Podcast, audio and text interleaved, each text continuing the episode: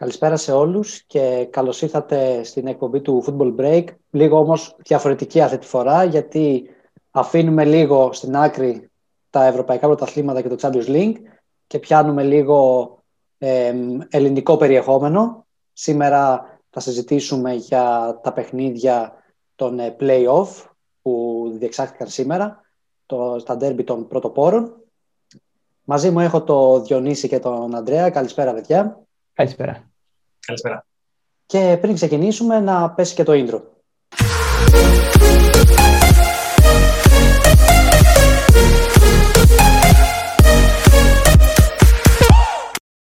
Λοιπόν, ωραία ήταν τα παιχνίδια που είχαμε να παρακολουθήσουμε. Περιμέναμε βέβαια λίγο περισσότερη δράση. Ε, όμως έχουμε αρκετά πραγματάκια να συζητήσουμε. Και ας ξεκινήσουμε από το πρώτο παιχνίδι, να το πάμε και λίγο βαθμολογικά θα έλεγα, αυτό είναι το καλύτερο. Να πούμε, ε, Κωνσταντίνε, μία ναι. σύνοψη πρώτα. Ποιος είναι ο χαμένος, ποιος είναι ο κερδισμένος αγωνιστικής. Ναι, ναι, με. Εγώ νομίζω ότι ο χαμένος αγωνιστικής είναι ο Παναθηναϊκός, ειδικά έτσι όπως εξελίχθηκε το, το μάτς με τον Αστέρα Τρίπολης.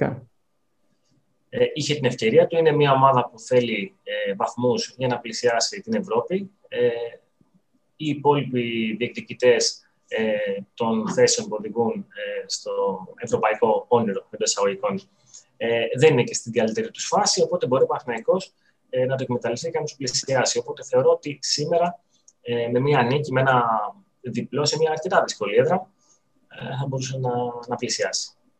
Η αλήθεια είναι ότι κρατούσε και την νίκη στα χέρια του. Έτσι. Πέτυχε και δύο γκολ μέσα σε ένα λεπτό και ξαφνικά ε... σαν να γλίστησε από τα χέρια του. Βέβαια, όχι ότι δεν είχε ευθύνες και ο ίδιος, αλλά θα το Επίσης, δούμε. Να προσθέσω α, ναι, ναι, ναι. ότι με την πάσα του Ανδρέα για το ευρωπαϊκό όνειρο δεν ξέρω κατά πόσους θα είναι ευρωπαϊκό όνειρο έτσι όπως γίνει η κατάσταση με την εθνική. Ε, με την κατάταξη βασικά, όχι με την εθνική στο, στον πίνακα της UEFA. Με γεγονός ότι την επόμενη χρονιά και την μεθεπόμενη οι τρεις μη, μη πρωταθλητές θα παίζουν στην τρίτη διοργάνωση της UEFA, που αυτό πιστεύω δεν θα είναι καθόλου θετικό. Επίσης, ε, γι' αυτό και εγώ το ευρωπαϊκό όνειρο το έβαλα, ξανά το έβαλα σε Είναι μεγάλη συζήτηση. Έτσι όπως το ανέφερα. Ε, για όσους δεν γνωρίζουν, ε, μπορεί να δουν τι ακριβώς είναι το Europa League 2, αλλά και πέρα, ε, έτσι δεν θα λέγεται, πώ λέγεται κάπως αλλιώς. Ε, conference, κάτι. Conference, κάτι. Ναι.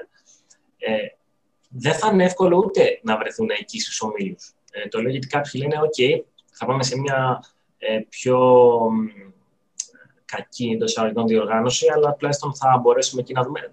Δεν είναι σίγουρο. Έχουν, έχουν να αντιμετωπίσουν ε, αρκετούς προκριματικούς ή τρεις. Είμαι σχεδόν σίγουρος ότι είναι τρεις οι προκριματικοί. Ε, θα το τσεκάρουμε. Εγώ το, πιστεύω, εγώ πιστεύω ότι δεν θα υπάρχει το, κίνητρο, τόσο πολύ κίνητρο νομίζω δεν θα υπάρχει μεταγενέστερα στη διοργάνωση για τις ομάδες. Εγώ αυτή είναι η γνώμη μου. Και μιλάμε και για μια νεοσύστατη διοργάνωση που ακόμα δεν ξέρουμε Καλά, ισχύει. πώς θα γίνει. Οπότε είναι και λίγο. Είναι μπερδεμένο λίγο μέχρι να, να δούμε μια εικόνα. Ε, και από εκεί και πέρα πώς θα κινηθούν και οι ομάδες και αν θα καταφέρουν όντως να μπουν στους ομίλους, γιατί όντως η προκληματική γύρη είναι αρκετή. Και οι ομάδες που θα είναι σε αυτή τη διοργάνωση, να πούμε ότι είναι δύο από το πρωτάθλημα και μία από το κύπελο. Είναι αυτός που θα κατακτήσει το κύπελο ε, και ο δεύτερος με τον τρίτο στο πρωτάθλημα, στα, στα playoff.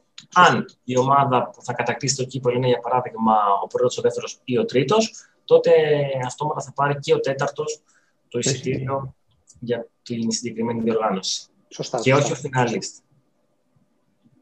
Σωστά. Θέλετε να ξεκινήσουμε, να δούμε λίγο τι έγινε στα σημερινά παιχνίδια; Πάμε, πάμε. Πρώτη αγωνιστική.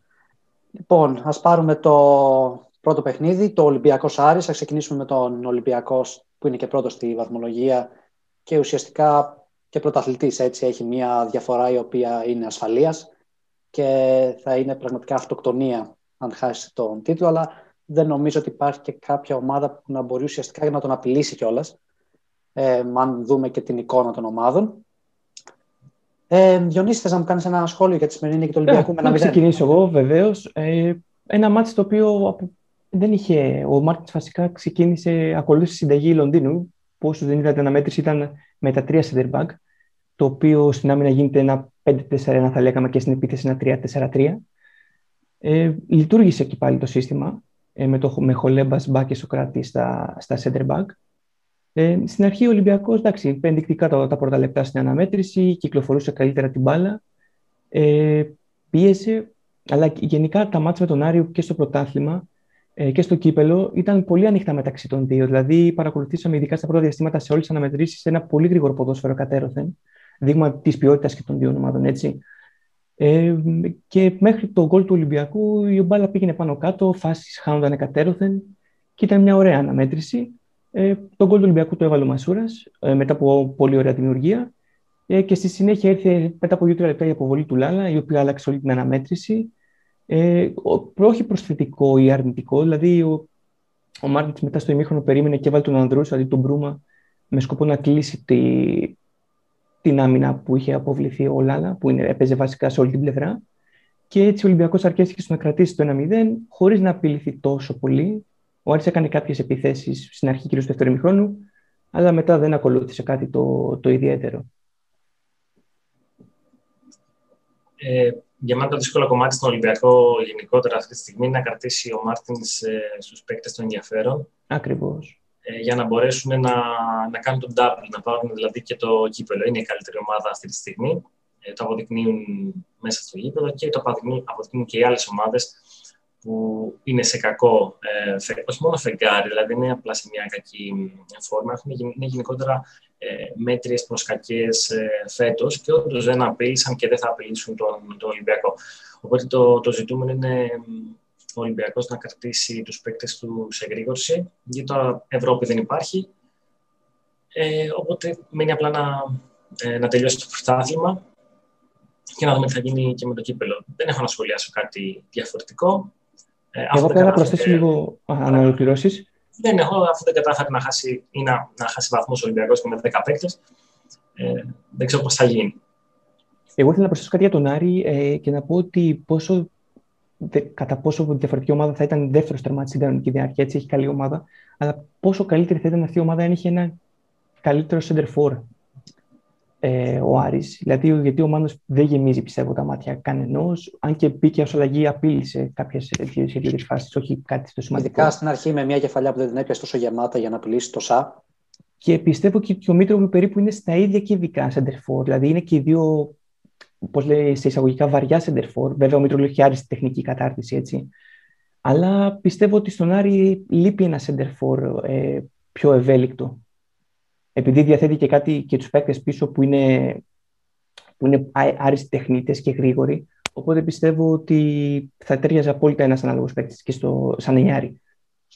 Συμφωνώ γιατί και ο Μπρουνο είναι πολύ καλός σε αυτό το παιχνίδι και ο Ματέο Γκαρσία που okay, δεν έχει βρει τα πατήματά του ακόμα, είχε και κάποιους ε, τραυματισμούς, αλλά όταν και αυτός επανέλθει και φτάσει πάλι στο 100% ξέρουμε τι παίκτης είναι και την προηγούμενη θητεία του στον Άρη και το πόσο καλός είναι. Αλλά ναι, συμφωνώ, λείπει ένας τέτοιος παίκτης από την περιοχή που να τον νιώσει και η αντίπαλη άμυνα. Γιατί και ο Ολυμπιακός αυτό έμεινε με 10 παίκτε και ουσιαστικά δεν ένιωσε κάποια τρομερή πίεση. Αν εξαιρέσουμε κάποιες ευκαιρίες στην αρχή του δεύτερου ημιχρόνου και μετά κάποια μακρινά σουτ, δεν Είχε μια σκοπή κατοχή, ναι, ναι, ναι. Ναι, έφτασε και 70% κάποια στιγμή η κατοχή του Άρη στο δεύτερο ημίχρονο, αλλά ως εκεί δεν έγινε και το κάτι παραπάνω. Εγώ αυτό που θέλω να σχολιάζω για τον Ολυμπιακό είναι ότι ειδικά στα, στο πρώτο ημίχρονο είδαμε πάλι κάποια επιπόλαια λάθη από τον Μπα που είχαμε δει και στο παιχνίδι με την Arsenal στο Λονδίνο, δηλαδή κάποιες λάθος πάσες, κάποια φάουλα χρειαστά. Γενικά είχε πολλά φάουλα το παιχνίδι, πολλές αναμετρήσεις, πολλές κάρτες, ήταν έντονο το μάτς, παρότι δεν είχε τόσο βαθμολογικό ενδιαφέρον, έτσι, τουλάχιστον για τον Ολυμπιακό. Σωστά, ναι, ναι, ναι. Ήταν πολλά τα φάουλ, υπήρχε μια νευρικότητα, αλλά μου έκανε εντύπωση και αυτό πάλι με τα λάθη του Μπα, όπως επίσης μου έκανε και θετική εντύπωση αυτή τη φορά το άλλο ένα καλό παιχνίδι του Χολέμπας. Που ναι.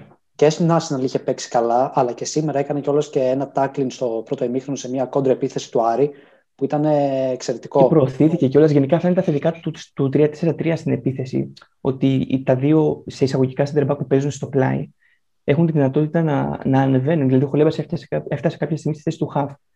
Και επίσης τώρα που είπα και αυτό, μου έκανε τρομερή εντύπωση πώς ο Ελαραμπή γυρνάει και μαρκάρει, έφτασε να μαρκάρει μέχρι τη θέση του Μπακ. Κάτι που μου θύμισε πολύ έντονα το ρόλο που είχε ο Γκρισμάν στην Ατλέτικο του Τσόλο. Πάρα πολύ έντονα. Δηλαδή, Ήταν γίνει... αυτό ο Ελαραμπή. Ορίστε.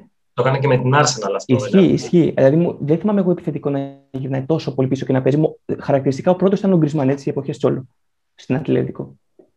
Και μην ξεχνάμε ότι ο Έλα είναι και μεγάλος σε ηλικία και το καταφέρνει αυτό. Νομίζω ότι όταν η ομάδα λειτουργεί σωστά, λειτουργεί ρολόι και ο καθένας έχει τη θέση του μέσα στο γήπεδο και υπάρχει τόσο, τόσο μεγάλη ποικιλία στους παίκτες, βλέπουμε ότι και ο Μάρτιν μπορεί να φτιάχνει την ομάδα ακριβώς όπως τη θέλει, να σχεδιάζει διαφορετικά συστήματα και να τα εφαρμόζει μέσα στο, στο γήπεδο.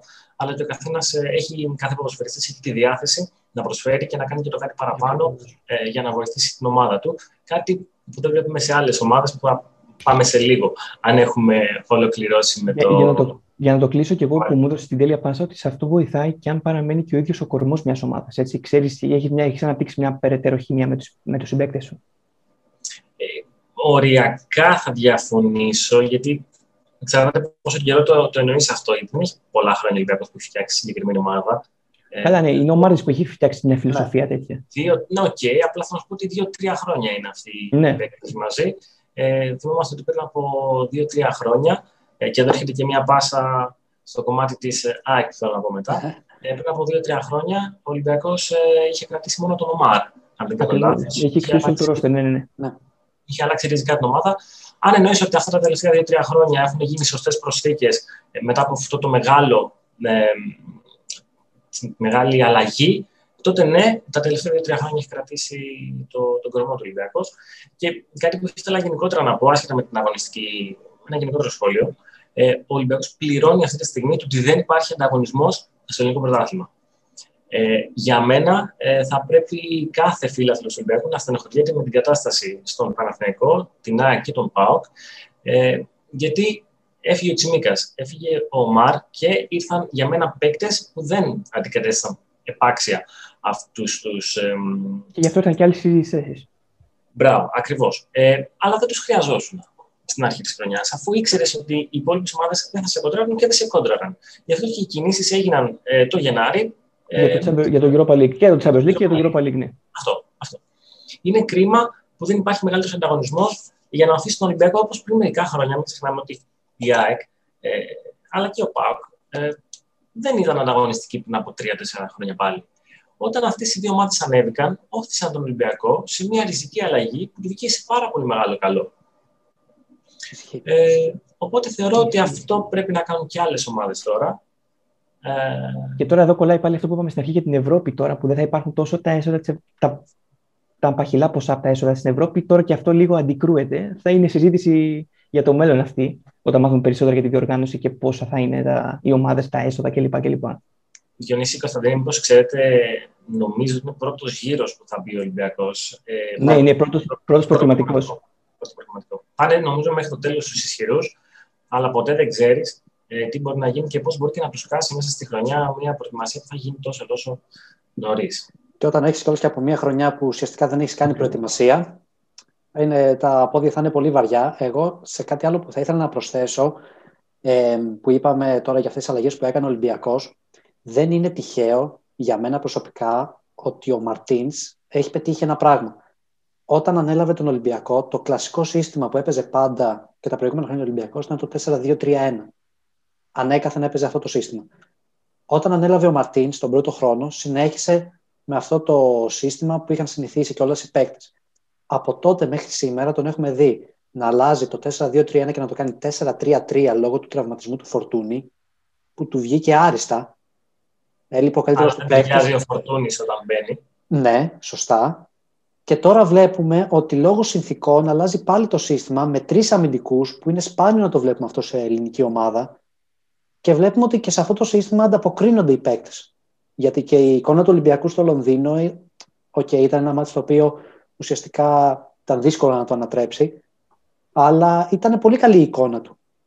Και σε αυτό κολλάει πάλι, πάλι η τέλεια πάσα τον Ανδρέα, ότι αυτό που είπε ότι στα πλοία για τον Ολυμπιακό δεν υπάρχει ο ανταγωνισμός. Οπότε ξέρεις τι λέει ο Μάρτινς, ας δοκιμάσω πάλι το ίδιο ναι. σύστημα, τους παίκτες. Και γι' αυτό πιστεύω ότι άμα ήταν κοντά η βαθμολογική κατάταξη, δεν θα γινόταν, δεν θα ναι, έπαιζε ναι, το 3-4-3. Πιστεύω το δουλεύει για την επόμενη σεζόν, εφόσον η σεζόν Μπορεί. τώρα έχει ολοκληρωθεί. Εναλλακτικό, πλάνο, ναι. Ναι, ναι, ναι. ναι. Και τέλος υπάρχει ηρεμία για να τα δοκιμάσει όλα αυτά Ακριβώς. ο Ολυμπιακός. Όταν οι φίλοι σου, η διοίκηση είναι όλοι ευχαριστημένοι, μπορείς να δοκιμάζεις πράγματα ε, ναι. γιατί μπορεί να σου χρειαστούν στο μέλλον. Ε, και τώρα κάνω πάσα μόνος μου να περάσουμε στο, στο derby τους ε, δεύτερους, στους τρίτους και τέταρτους βαθμολογίας. Παίζανε μαζί, έτσι, ομαδούλες. Πρώτος, δεύτερος, τρίτος, τέταρτος. τώρα μου ήρθε σαν ε, εικόνα. Θα πούμε και τη βαθμολογία σε λίγο για να ξέρει και ο κόσμος να έχει μια εικόνα. Πριν περάσουμε στο παιχνίδι, να σε διακόψω, να κάνουμε ένα break και να δούμε το γκολ που χάρισε για την νίκη στον Ολυμπιακό του Μασούρα από ωραία του Μπουχαλάκη. Πολύ ωραία. Οπότε τώρα έχουμε ολοκληρώσει και μπορούμε να περάσουμε στο derby, στο ΠΑΟΚ-ΑΕΚ, να δούμε πώς είδε ο καθένας τα, τα πράγματα εκεί. Ε, να αναφέρω πρώτα ότι μια και μιλήσαμε για ηρεμία, η ΑΕΚ δεν έχει αυτή τη στιγμή την ηρεμία ε, στις τάξεις της. Οι οπαδοί είναι και φίλαθλοι, ο κάθε φίλαθλος, είτε οπαδός είτε φίλαθλος, ο καθένας το διαχωρίζει. Ε, δεν έχουν υπομονή. Ε, είδαν μια ομάδα που πριν από τρία χρόνια ε, κατέκτησε το πρωτάθλημα να πηγαίνει από το κακό στο χειρότερο, να χάνει τους καλύτερους τους παίκτες και να μην ε, έρχονται αντάξει για να τους αντικαταστήσουν. Δεν, υπό, δεν υπάρχει λοιπόν πλέον υπομονή και θέλουν ε, άμεσα κάποια ριζική αλλαγή. Το σκορ είναι 3-1 για της ΠΑΟΚ. Για μένα είναι απόλυτα δίκαιο, δίκαιο το σκορ. Μπορεί να μην εντυπωσίασαν οι γηπεδούχοι, αλλά ήταν πιο ε, ουσιαστικοί, απείλησαν περισσότερες φορές και δεν νομίζω ότι η ΑΕΚ θα μπορούσε με τις ευκαιρίες αυτές να βάλει τρία γκολ. Το μεγάλο πρόβλημα προσωπικά το εντοπίζω στην άμυνα της ΑΕΚ. Ε, σας είπα και πριν σε μια κατηδίαν συζήτηση ότι αυτή τη στιγμή η ΑΕΚ για μένα πρέπει να αλλάξει ε, τα πέντε πέμπτα της άμυνάς της. Ε, πέντε, γιατί βάζω μέσα και τον τερματοφύλακα. Δεν νομίζω ότι ο Αθηνασιάδης είναι ε, επίπεδου ακόμα και του Μπάρκα, ε, συν τους αμυντικούς της. Όλοι αυτοί θα ήταν πολύ καλές αλλαγές και ο Λόπες και ο Λάτσι που έχει κάποια θετικά στοιχεία και ο Σβάρνας που μέσα από τα παιχνίδια ε, από σπόντα που έχει πάρει έχει δείξει κάποια βελτίωση αλλά για μένα όχι για να είναι βασικός ε, σε μια τέτοια ομάδα. Δεν μπορεί να έχεις για μένα ένα πληρωματικό, ε, ένα τρελό όνομα. δεν περιμένουμε να φέρουμε και να φύγει και ο Λάτσι, να φύγει ο Σβάρνας, να, φέρουμε, ε, να φέρει τόσους πολλούς παίκτες. Ε, είναι καλή αλλαγή. Ο Σβάρνας, καλή αλλαγή ο Λάτσι, αλλά όλη η τετράδα αυτή ε, θα έπρεπε να, να είναι διαφορετική. Συμφωνώ μαζί σου ε, και νομίζω ότι πληρώνει η ΑΕΚ στην άμυνά της αυτή λίγο την επιμονή με τον και ότι δηλαδή επέμενε σε αυτό το παίκτη που έβγαζε τραυματισμούς και που συνεχίζει και βγάζει. Ε, και αυτό νομίζω ήταν ένα πρόβλημα. Όπως και ένα άλλο πρόβλημα που εντοπίζω εγώ είναι ότι για πολλά, ακόμα και σήμερα, συζητάμε ακόμα για το Βράνιες. Ok, okay, ο Βράνιες είναι ένας πολύ καλός αμυντικός, αλλά δεν, μπορούμε να βρει, δεν μπορεί να βρει. Με τα θεματάκια του.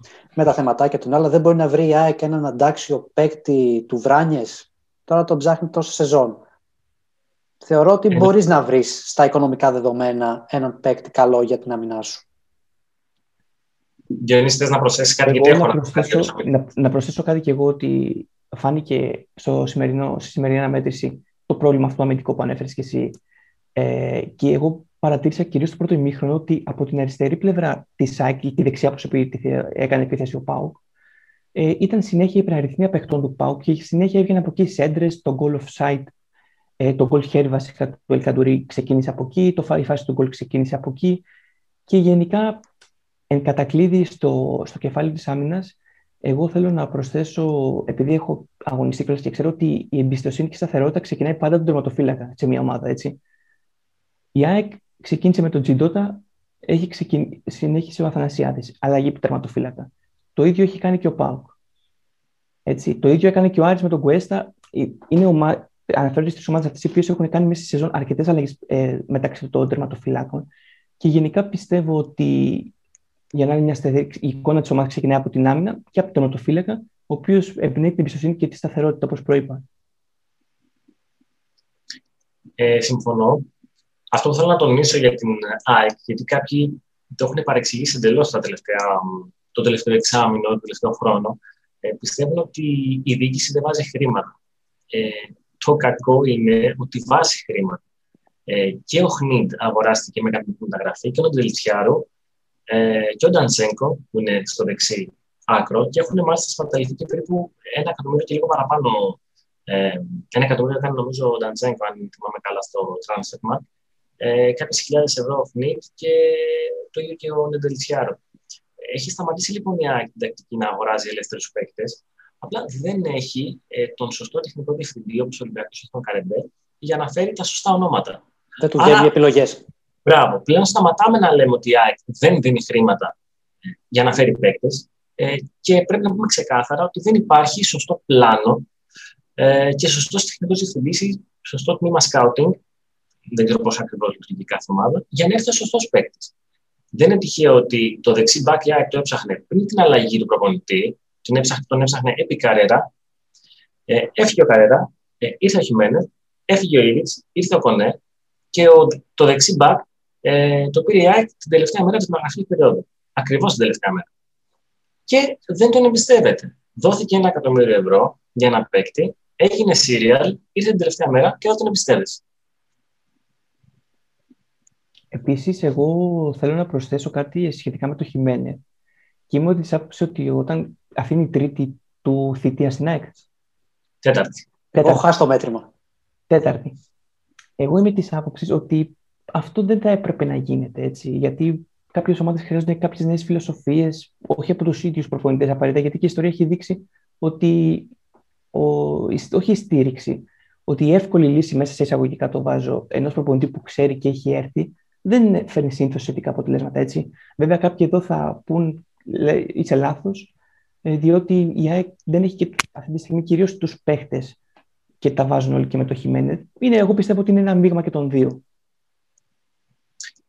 Είναι και τα δύο. Το κακό με, τον, με τη συμφωνία ΑΕΚ Χιμένεθ είναι ότι μπορεί για άλλη μια φορά να φύγει ε, το καλοκαίρι, το Χιμένεθ, δηλαδή ήρθε ω λύση ανάγκη να ξελασπώσει, να ερεμήσει ο κόσμος, γιατί είναι ένα όνομα ε, που δεν Αγα... θα δεχόταν τα πειρά του κόσμου. Ακριβώς. Και το καλοκαίρι να έρθει κάποιος άλλος.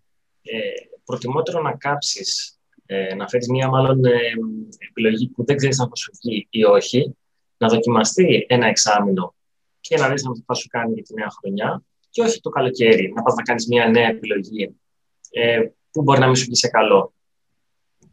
Και σε αυτό το σημείο φαίνεται και η επιλογή που είχε κάνει τότε ο Ολυμπιακός με τον Μαρτίνς που είχε έρθει νομίζω, αν δεν κάνω λάθος, δύο μήνες πριν τελειώσει η σεζόν, ένα, ένα μισή μήνα κάπου εκεί, αξιολόγησε το υλικό που είχε, πλέον είχε χάσει κάθε στόχο, αξιολόγησε το υλικό που είχε, είχε το χρόνο να δει τους παίκτες και αποφάσισε με ποιους θα πορευτεί. Νομίζω ότι και στην ΑΕΚ, εάν θεωρώ θα είναι λάθος εάν διώξουν το Χιμένεθ ε, έτσι απλά, δηλαδή ήρθε για κάποιους μήνες και πάμε πάλι από την αρχή. Θεωρώ ότι εφόσον του ξαναδείς τα κλειδιά, πρέπει να του δώσεις πάλι και το χρόνο και το χώρο να φτιάξεις κάτι δικό του, προκειμένου να αξιολογηθεί και σωστά. Αλλιώς, εάν δεν πήγαινε σε λύση Χιμένεθ, να έφερε έναν προπονητή να δει το υλικό που υπάρχει και από εκεί και πέρα να ελέγξει και το πώς θα απορρευτεί στη συνέχεια. Συμφωνώ. Να πούμε λίγο παραπάνω τα, τα του μάτς, με το ότι έχετε να, να προσθέσετε στο, στον αγώνα που είδαμε. Ε, η ΑΕΚ, αν ο Συνομοπάο άνοιξε το σκορ ε, στο, στο πρώτο ημίχρονο, έκανε το, το 1-0 με τον, ήταν ο, ο Ζήφκοβιτς. Ο Ζήφκοβιτς. Το, ναι. σκορ. Η Σοφάρ έβαλε άλλο ένα γκολ, αλλά ακυρώθηκε για μένα ορθώς με, για χέρι του, του Ελκαντουρί. Ε, και η Σοφάρ σιάξε το τελευταίο λεπτό του ημιχρόνου με τον Ολιβέρα, μια κάθετη του Μάνταλου. Ε, και γκολ από τον Ολιβέρα που έπαιξε εξτρέμ. Αυτό θα έλεγα λίγο. Νομίζω, νομίζω δεν ταιριάζει, δεν είναι η θέση του αυτή. Άσχετα που σκοράρει, σκοράρει γιατί υπάρχει το ένστικτο του φορ μέσα του. Αλλά θεωρώ λάθος η ΑΕΚ να παίζει με δύο καθαρέου επιθετικούς και πρέπει να τον τραβηχτεί στο πλάι. Να τις οι λύσεις που προσπαθεί να βρει μέσα από, το, από την αλλαγή ρόλων ο προπονητής, γιατί δεν υπάρχουν πραγμα... Ε, πιο. Ε, δεν υπάρχουν κατάλληλοι παίκτες για τις κατάλληλες ε, θέσεις. Και όπως ε, παρατήρησες και εσύ, Διονύση, που το λέγαμε κατηδίαν πριν, με το που κλείστηκε ο Γκαρσία, που είναι μακράν ε, ο πιο επικίνδυνος παίκτης της ΣΑΚ, ε, περιορίστηκε και όλη η επιθετική γαλλία. Ότι εγκλώβησε ο Πάου και κυρίως ο Ομπάμα που έπαιζε από την πλευρά του, το, δεν έκανε τίποτα ο, ο Γκαρσία, έτσι, που είναι ο πιο ποιοτικός και πιο επικίνδυνος παίκτης ε, με την τεχνική κατάρτιση και την τρίπλα που έχει της ΣΑΚ, έτσι, κακά τα ψέματα. Αν δεν κάνω λάθος, στη μόνη ευκαιρία που δημιούργησε ο Γκαρσία ήταν στο δεύτερο ημίχρονο που ξεχάστηκε σε μια φάση και έμεινε ελεύθερος από αριστερά που έβγαλε μια σέντρα. Που από εκεί δημιουργήθηκε μια φάση της ΑΕΚ. Γενικότερα τον είχε κλείσει πάρα πολύ καλά ο Πάοκ, τον Γκαρσία. Και τέλος, ε, πριν, ε, δούμε, ε, πριν περάσουμε στο Αστέρας Τρίπολης Παναθηναϊκός, να δούμε ένα γκολ που δείχνει, συγκεντρώνει όλο το πρόβλημα της ΑΕΚ ε, φέτος. Δηλαδή, μέσα σε 15 δευτερόλεπτα κατάφερε μια ομάδα με 5 μπαλιές, με 7 συγκεκριμένα, να διασπάσει την άμυνά της και να βάλει κάποιο γκολ. Νομίζω είναι χαρακτηριστικό αυτό της ΑΕΚ. Ε, δεν γίνεται μια ομάδα να δέχεται τόσο εύκολα ε, γκολ. Εκεί, από, από εκεί ξεκινάνε όλα. Όταν πίσω ξέρεις ότι θα δεχτεί δύο με τρία τέρματα, δεν γίνεται η επίθεση πάντα να βάζει περισσότερο. Εγώ θέλω να προσθέσω επίσης που μου έδωσες στην πάσα με, το, με, τη, με τον Λιβέρα που έπαιξε, ξεκίνησε στα χαβ. Ε, Όπως είδα και στην αρχή δεκάδα και εγώ απόρρισα έτσι, με, το, με το που την είδα. Όπως απόρρισα επίσης και, και στην δεκάδα του Πάου που ξεκίνησε και ο Πασχαλάκης και ο Αugούστο, που ο Αugούστο ήταν περίπου δύο μήνες εκτός και αποστολής από, το, από, το, από τον Πάου. Και ο Πασχαλάκης είχε γίνει ό,τι είχε γίνει με το επεισόδιο στις Κερκίδες, είχε ζήτησε συγγνώμη και κατευθείαν βρέθηκε στην, στην αρχική εντεκάδα και ο Σφιντέρσκι αντί του, Κρέμ, του Κρέμ, Κορέμτσικ. Έτσι. Δηλαδή, είναι, που είναι πολύ καλό σεντερφόρ ο Τσέχος. Ε, Εξαρτήται το Σφιντέρσκι που δεν θυμίζει καθόλου τον παλιό του εαυτό και όμως ε, ήταν νομίζω μαζί με τον Ελκαντουρί παρότι έβαλε τα δύο γκολ ο Ζήφκοβιτς, ήταν ο κορυφαίος του Πάουκ, ο Σφιντέρσκι. Ισχύει. Είναι κατά κλείδι μια δίκαιη νίκη. Νομίζω συμφωνούμε όλοι σε αυτό. Δίκαιη νίκη για τον Πάουκ. Ε, να δούμε και τη βαθμολογία πώς ακριβώς ε, έχει διαμορφωθεί μετά από όλα αυτά. Ε, δεν το συζητάμε ότι ο Ολυμπιακός είναι μόνος πρώτος με 70 βαθμούς. Ε, 51 έχει ο Άρης, 50 ο ΠΑΟΚ, προσπέρασε την ΑΕΚ που έμεινε στους 48. Ε, 46 έχει ο Παναθηναϊκός και 43 ο Αστέρας Τρίπολης. Κοιτάξτε τι θα είχε γίνει αν είχε επικρατήσει σήμερα ο Παναθηναϊκός, θα ήταν στους 48 και θα έπαιρνε φωτιά γιατί όντως υπάρχει ενδιαφέρον για δεύτερη, τρίτη και, και τέταρτη θέση θα ήταν όλα πολύ διαφορετικά. Ισχύει, αν ο Παναθηναϊκός είχε κερδίσει, θα ήταν όλα πολύ ανοιχτά. Να, να δούμε γιατί δεν κέρδισε. Να δούμε το, το, ναι. το λόγο που δεν κέρδισε. Έτσι.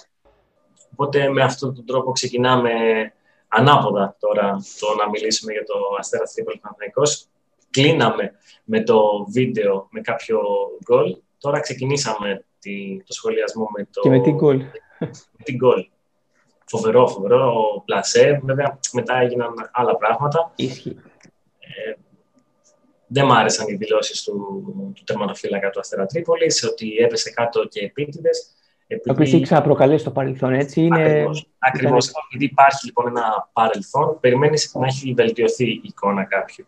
Όλοι πέφτουν κάτω για να κάνουν Καλά, κάποια Και σε τελικού διοργανώσεων με, με το υψηλότατο κύριο γίνεται αυτό, έτσι. Εντάξει, δεν, δεν μικρύνει τώρα μια ομάδα επειδή, επειδή κάθεται 10 δευτερόλεπτα παραπάνω ένας παίκτης κάτω. Δεν το συζητάμε. Το κάνουν όλες οι ομάδες από το τελικό Champions League που είπες και εντάξει. Δεν είναι ωραίο όταν η ομάδα σου χάνει, το καταλαβαίνω. Και εγώ όταν βλέπω την ομάδα μου να χάνει και βλέπω τις καθυστερήσεις, λέω γιατί σήκω πάνω, αλλά έτσι είναι. είναι μέρος του σύγχρονου ποδοσφαίρου. Ναι. Αυτό είναι, είναι μέρος του ποδοσφαίρου. Για τον Παναθηνικό να προσθέσω ότι όπως μέχρι το 85 ήταν άξια, θα έπαιρνε τους τρεις έτσι. Δεν είχε απειληθεί σχεδόν καθόλου. Ήταν μια, ούτε στο πρώτο μήχρονο βασικά ήταν ο μόνος που προσπάθησε να παράξει ποδόσφαιρο. Δηλαδή είχε πει έτσι ε, επιθετικά το, τον Αστέρα και δεν, είχε, δεν δημιουργήσει καμία φάση η ομάδα της Τρίπολης. Ήρθαν τα δύο γρήγορα γκολ του Μακέντα που λες ότι με την εικόνα του αγώνα κάπου εκεί κρίθηκαν όλα.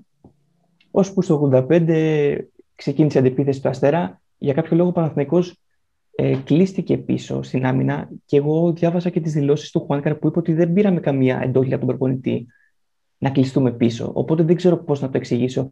Ήταν το ένστικτο των ποδοσφαιριστών να μηνθούν να κρατήσουν το αποτέλεσμα, υπήρξε δήλωση και θέλησε να προστατέψει τον προπονητή του, δεν ξέρω. Αλλά από το 85 και μετά ο Παναθηναϊκός δεν μπορούσε να κρατήσει την μπάλα. Σε αυτό βέβαια οφείλεται μάλλον ότι έκανε επιθετικές αλλαγές. Ο Μπολονί έβαλε παίκτες μπροστά και, και δεν μπόρεσε να να δώσει περισσότερη ενέργεια στην άμυνά του. Ήρθε το πρώτο γκολ από μια λάθος έξοδο του Διούδη, έτσι. Και ε, μείωσε ο Στένας μέχρι να έρθει τελευταία φάση με τις καθυστερήσεις, καθυστερήσεις και τον γκολ του, του Παπαδόπουλου. Επίσης, να προσθέσω ότι και, και στα δύο γκολ του Μακέντα τη assist έδωσε ο Χουάνκαρ, έτσι, με το αριστερό, ο οποίος μετά τον τραυματισμό, με τον τραυματισμό του έχει επανέλθει και δείχνει να είναι σε πολύ καλύτερη κατάσταση από ό,τι ήταν.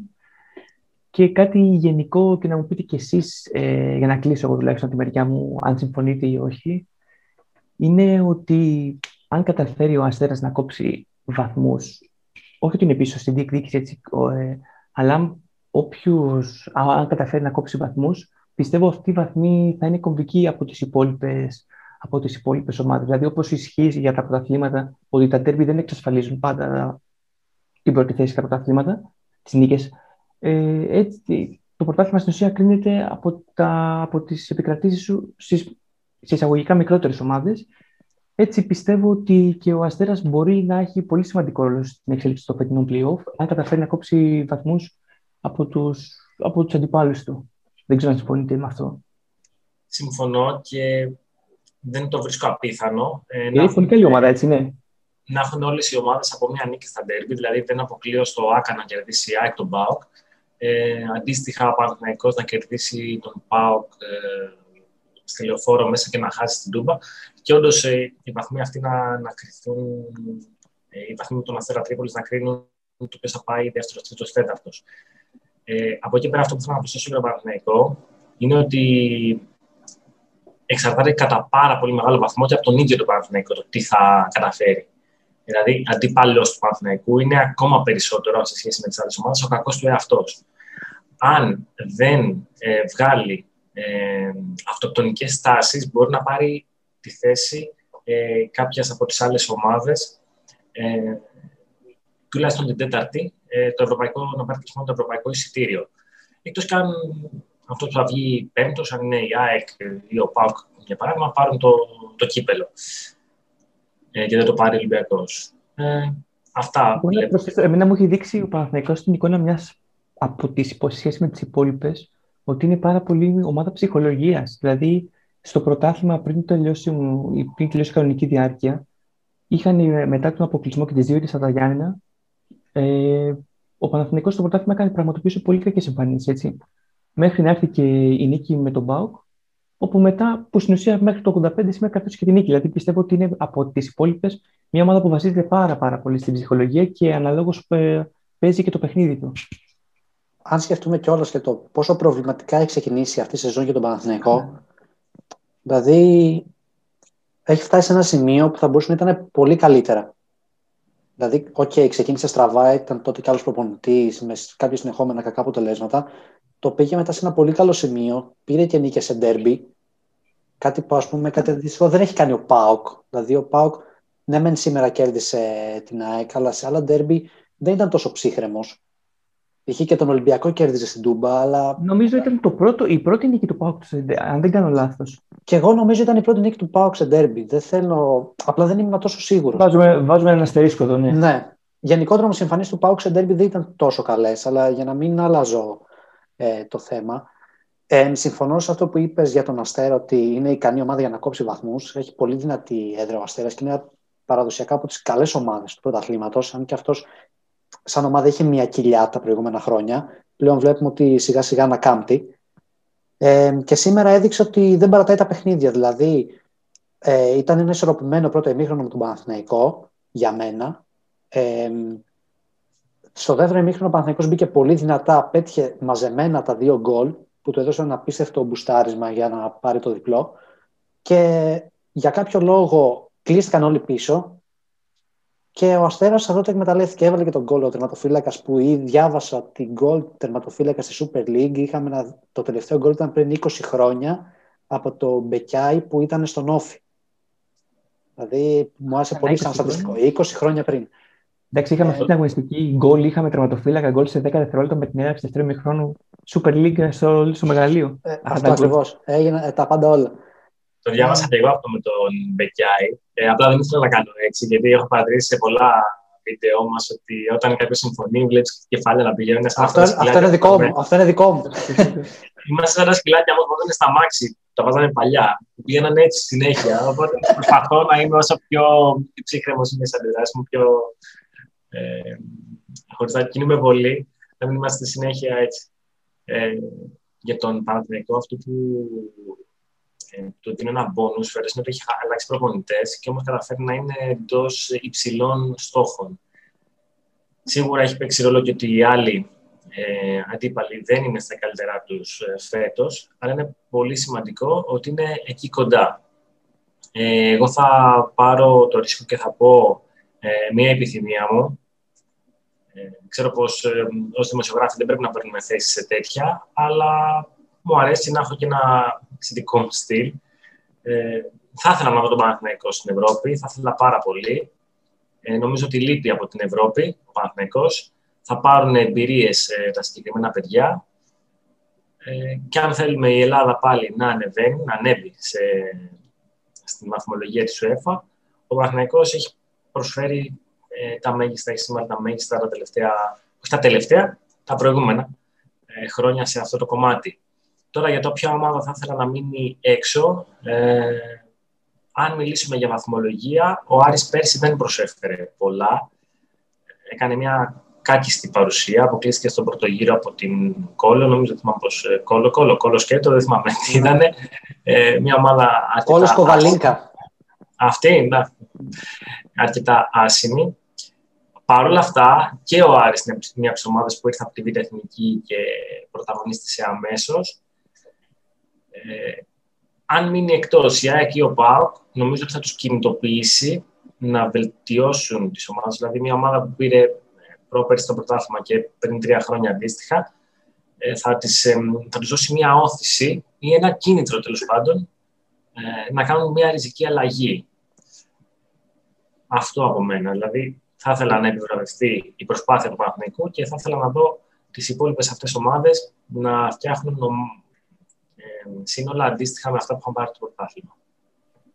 Εγώ να προσθέσω κάτι σε αυτό που είπε ο Αντρέα, ότι θέλω να πω τον Παναθηνικό τώρα στα playoff, μιας και η κατάταξη, η κατάσταση μάλλον των άλλων ομάδων επιτρέπει μες εισαγωγικά το βήμα παραπάνω, ε, επειδή υπάρχει ακριβώς το δέλεα, το δέλεα της επιστροφής στην Ευρώπη.